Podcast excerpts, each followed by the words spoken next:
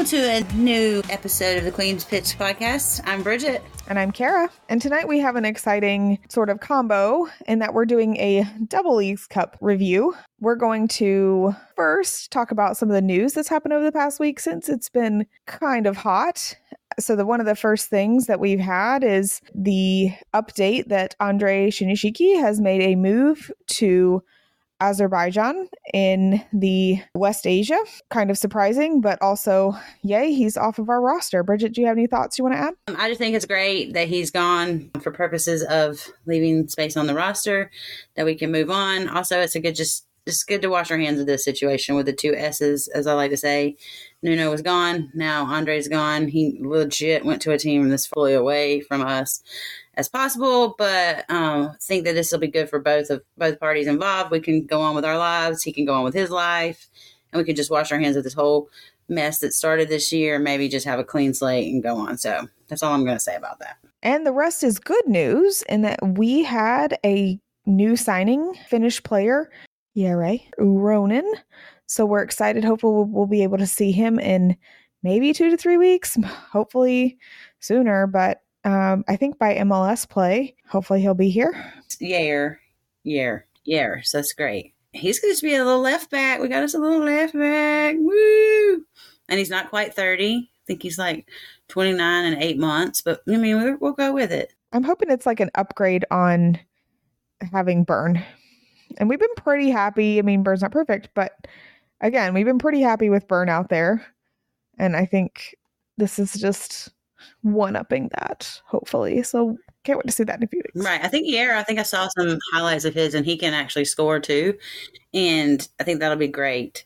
And maybe he does really well with this inverted fullback mess that we are going to have to do. We're gonna have to learn it. And so maybe he can do that. I think he played for like the same team that Fuchs. Um, Fuchs played for at one point. So I think um, Fuchs is doing a good job over there getting them some people. Yeah. I think our newest signings do have some connections to our current uh, roster. And so we know there's like a small, unconfirmed, unverified team rumor that Joseph Mora is gone.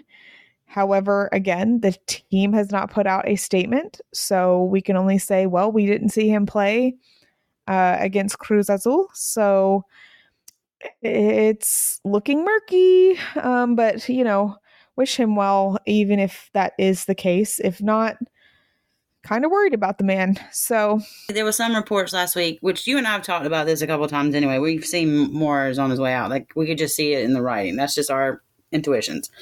But he was on the bench for Cruz Azul, and no, no, he was on the week before.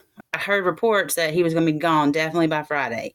By Friday, the team was going to make an announcement but it didn't happen and the team didn't make an announcement. So it's kind of like, what if the team isn't ready to say goodbye or whatever? But now it's all out in the news and everybody's been talking about it. So now their hands are forced. Like it's going to happen sooner or later. Like that just can't be good for the players' mentality. Like as far as I just, I just hate when that happens because it happened with Yordy Reyna too. Remember, it came out that he was going to be gone and it was still another three to four weeks and he was still practicing with the team but we all knew that he was going to be gone per reports. It's just, I just don't like that side of it. What I think is happening to this is that, you know, the transfer window rule is to bring players in, it's not to have players leave.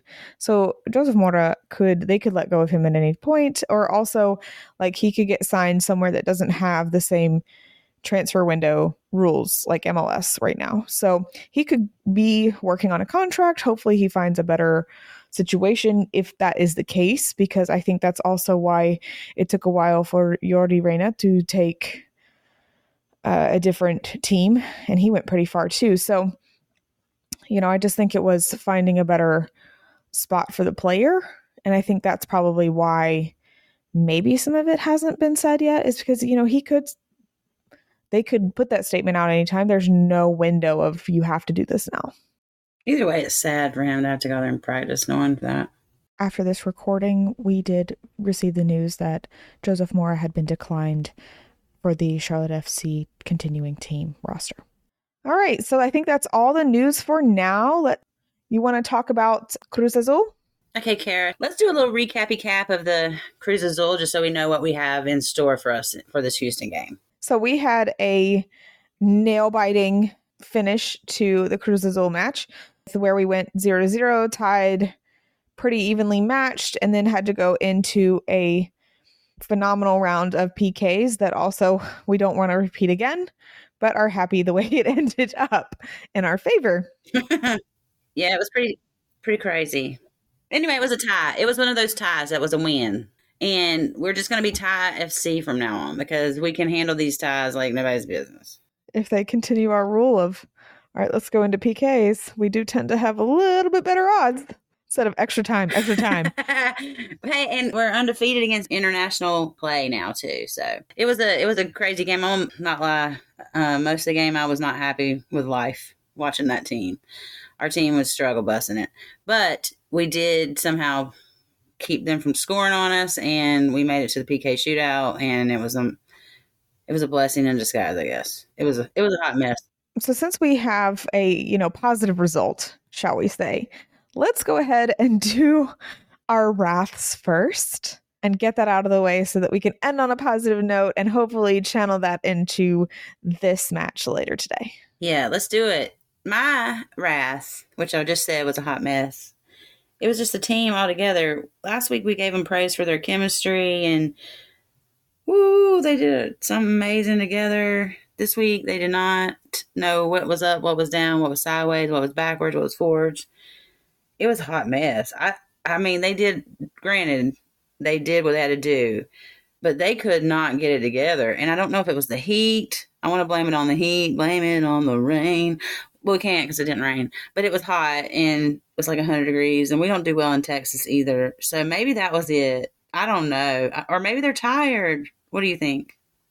So I think one of the things that went against us is one, it's a road match for us. We could have had a home match, but of course, our stadium is unavailable. So Charlotte FC fans could not really travel down to Dallas in a 102 degree heat. And the Cruz Azul fans are much closer and ha- they had a much bigger audience for this match. So it acted a little more home gamey for their fans. I would say it was still pretty neutral at times, but I think they had the advantage with the 12th man on that. I also think you're right. I think there was lack of missing chemistry, but I also think the tactics were different in in the last two matches. So the last match we had a clear goal pretty early. And so we had our momentum going forward. It was a little more fun. The guys were able to play with a little more freedom.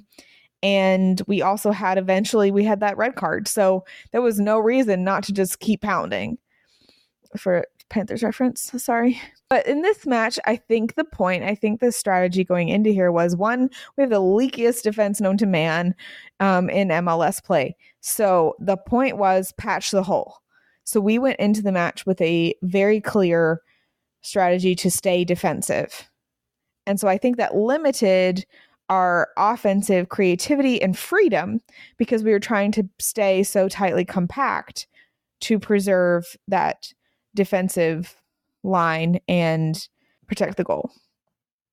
And I think that plays out pretty much most of the match. I think there are moments like the end of the first half where we we have a little more gaps in play. I think once the subs come on around the 60th minute or 70th minute or so, like right around in there, there's a little bit more. And you also see Cruz Azul's tactics change with them too. They put on a different striker and who's able to be faster to get behind our back line. You know, I think there are moments where we tried, but we weren't trying very hard. We weren't trying to really open up the same way we saw. And I think that's also one of the things where we weren't making those fun creative passes because I don't think that was the point. Would have been a little more enjoyable, but I think it was on purpose. I mean, the tactics work, whatever they were. Okay, so he had Malanda and Privett start again, which I absolutely love that pairing. And there was a time where Privett was all the way up. Privett was playing midfield, and he had Westwood go back playing CDM. I think I'm just saying this in my head. That's how I felt like it was. But you could see Westwood back up and protect that line, and Privett come forward and play that midfield spot. And I kind of like that. I don't know if that was planned or how it was working out, but I can see I'll, I'll pay attention to it a lot now, and you can see how he moves and shifts a lot of those positions around. Sometimes it works, sometimes it don't. This game, it just it was there, but like we like I said, we didn't get scored on a lot. Thank goodness. So some of them was working. Yeah, and I think some of that was due to miraculous saves um, or tackles. So by the back line, so they were extremely heroic, which I think we're going to go into a little bit more in a few minutes. But I mean, ultimately, they don't score; those chances don't go in, and we I didn't see us making particularly stupid things either. Like I just really feel like they tried to hold it together to keep that focus to you know preserve that mentality of defense and really supporting each other. Yeah, I agree. So let's just go ahead and get the favors done. Let's wrap this, do this little wrappy wrap up real quick. I mean, obviously we know who our favors are going to probably be, but um, do you want to start us out? So my favor has to go to Nathan Byrne. So I'm going to take that from you, Bridget, this to this time. oh well, okay then. I actually thought it was going to be someone else, but that's really cool. That's fine. I'll go with it. Only because I this is one of my favorite matches that Nathan Byrne has played for us, and one of the reasons is very obviously his fantastic takedown of Caminado and right before he goes on to goal. It's one on one, and Byrne's like, I will run you down. he just like speeds. I think he about blew his legs out. I think they somebody said he almost blew the quads out doing going after them. And I didn't really realize this, but it was on a yellow card because Byrne was playing on the yellow. So it was so impressive. It was pretty tight that he did it. That's what I'm saying. Is he did that and did it on a yellow with no foul and Kahlina managed to grab a hold of it with that second runner still coming too. He did a really good job. It was one point as because I when I watch it at home, I stand really close to the TV and scream, you know, scream. I tell him what I'm doing. And there was one point where I was watching it and everybody was in the midfield. And I'm like, oh my gosh, watch this. Byrne's little head's gonna come right up in the middle here, and I'm gonna lose my crap. You know, and it did because he did come up. But he he's actually doing better when he does do whatever they work on um, telling to because I, I feel like like you told me to watch it. Lattanzio is telling him to do this because he's legit watching the sideline doing what they're telling him to do. And he yells a lot during the game. Like he controls a lot more of that game than I think any of us pay attention to. He's one of the the, the voices on the field telling people what to do. So I think I'm gonna have to just, you know, recognize that he's he's better than I wanted to give him credit for. I'm not still not buying that jersey until he scores. Like he's grown on me. He's grown. He's like one of them little things that just grows on you. He's doing it. I feel like we've come a long way, Bridget. So there's other moments where Byrne he also he gets the yellow card pretty early, but he also had another really great tackle that really saved us before his zoom down. So there were moments where he really just came through for the team. Just that's the best version of Byrne. Let's keep having that. I just I love it. Despite that yellow card where he like takes takes the man out with some arms and fingers into facials and whatever's. He like catfish the guy, yeah. yeah. It was the burn fishing pole. Um, he caught a man. Um, wanted to hug the guy. He just wanted a hug. Oh, it was it was immensely entertaining. He took that game, Red Rover, Red Rover, send so and so right over. He took that to heart and like clothesline dude. so now that Byrne has got the top, who's your favor? Mine's gonna be surprising as this is because I asked him last week, but mine's gonna be Kristijan Kahlina Obs. Um, there is another one I want, but I can't not give Kristijan Kahlina my props because I gave him a hard time last week telling him he needed to stop some stuff and why he's not stopping stuff. And he shut me up and stopped stuff. Now, granted, I still think he needs to work on some of his stuff during the game, but he stopped what he needed to do. And he is a PK stopper. He he he can stop some PKs, and so as long as he's doing that, then I'm going to ride that wave with KK too. He had a great game. Undeniable that he had one of the best games of his career and one of the best games in a Charlotte FC jersey for especially PKs. I think we're all blown away by his ability to like mental down some of those balls. That takedown of Antuna is just wild because Antuna was the one earlier in the match, honestly, that should have gotten a red card for kicking at Bronico from behind And Westwood's arguing like that should be a red card, and the guy gives him a yellow. So I think we had quite a bit of dislike again for some of the Cruz Azul players. There's some spats that were happening throughout the match. Dude was trying to throw Kahlina off, like bouncing around, and Kahlina's like, I'll bounce around with you. Let's go. You're not gonna fool me. I think he Jedi mind tricked into no into doing that and knocking it away. It was wild. It was wild. But so so happy for uh, Kristijan Kahlina to have that type of a game. And he also had some really great saves beforehand um, during the match. So he was really instrumental then too. Got that ball that was like right on the line. That was, you know, we're all like, because it didn't want it to go under his arm. He makes you breathe hard sometimes. I'm not gonna lie.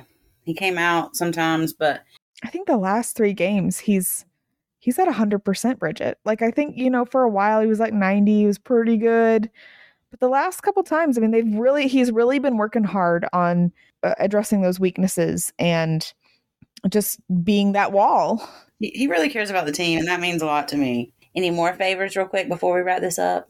So, my second favor of this match, since we do win it, I think in this time has to go to Andrew Privett because he's young guy you know he's been asked to kind of do something a little wild for us during this uh, experience and against teams that are pretty physical and and you know not at all bad teams but he's also doing it in a you know not normal position. He's doing it with a really shaken up back line who we've had that all year. But you know i think him and Malanda have worked really well together. And i think the experience of having westy and uh, Byrne there as well has really helped Privett do what he needs to do because he knows he's going to be supported. And they're really probably helping him make him look good in some ways because they are helping him but also like he's really come through clutch. he's had some really great moments. Like I really I know he got the offside call, but he's there, he's trying. What an opportunity this is for him and he's shining in it. Remember he saved that one too when that one the guy was was like loose and then he decided that Privett couldn't stop him. There was no way Privett was going to stop him, but he like somehow hero kicked the ball out of the way and you're like, good job, Privett. Like, good job. And he was so cool and calm, collected during that PK when more experienced players, as Lattanzio likes to talk about all the time, when those more experienced players couldn't get their calm, their nerves under control and make it happen, you know, here's the youngins coming through. And so, I mean, for him to, he was that kick, he knew he had to get that in and he did it. And I like Privett. I like him. I told you I like him a little bit more than some other people in that middle CB spot. So I know he's inexperienced, but if he keeps on keeping on, I think that I think he could take some some people's spots. I do, and not midfield either. We don't need any more midfielders, I guess. So Lattanzio is like, look, I'll train you in some other spot. Let's go. Well, we're certainly grateful to have him right now, and so he's a great piece to know what we have in depth. And with him being a uh, super draft pick, you know, that's that's pretty great that we had such outcome.